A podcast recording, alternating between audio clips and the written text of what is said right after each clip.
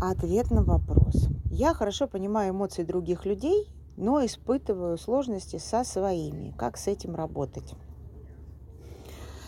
Ну, первый вопрос, который бы я задала человеку, который э, задал сейчас этот вопрос, а какие именно сложности вы испытываете со своими эмоциями? А, оправдание себя, что значит понимаю эмоции других людей? Вы хотите оправдать себя, что у вас вот такие эмоции?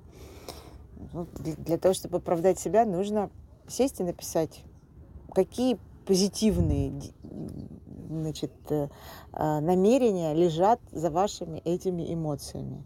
И такие списки под каждой из эмоций пишите, какая эмоция. Например, там страх.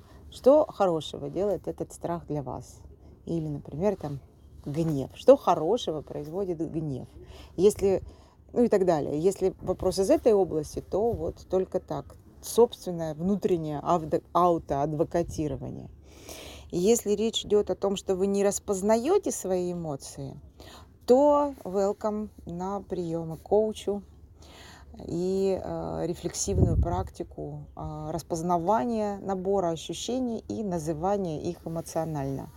И это очень перспективный путь. Почему? Потому что как только эмоция названа, после того, как распознана, в этот момент вы начинаете ею управлять. А если это каша, то она вами управляет. Эмоциональная каша очень портит жизнь людям. Хорошего вам осознания.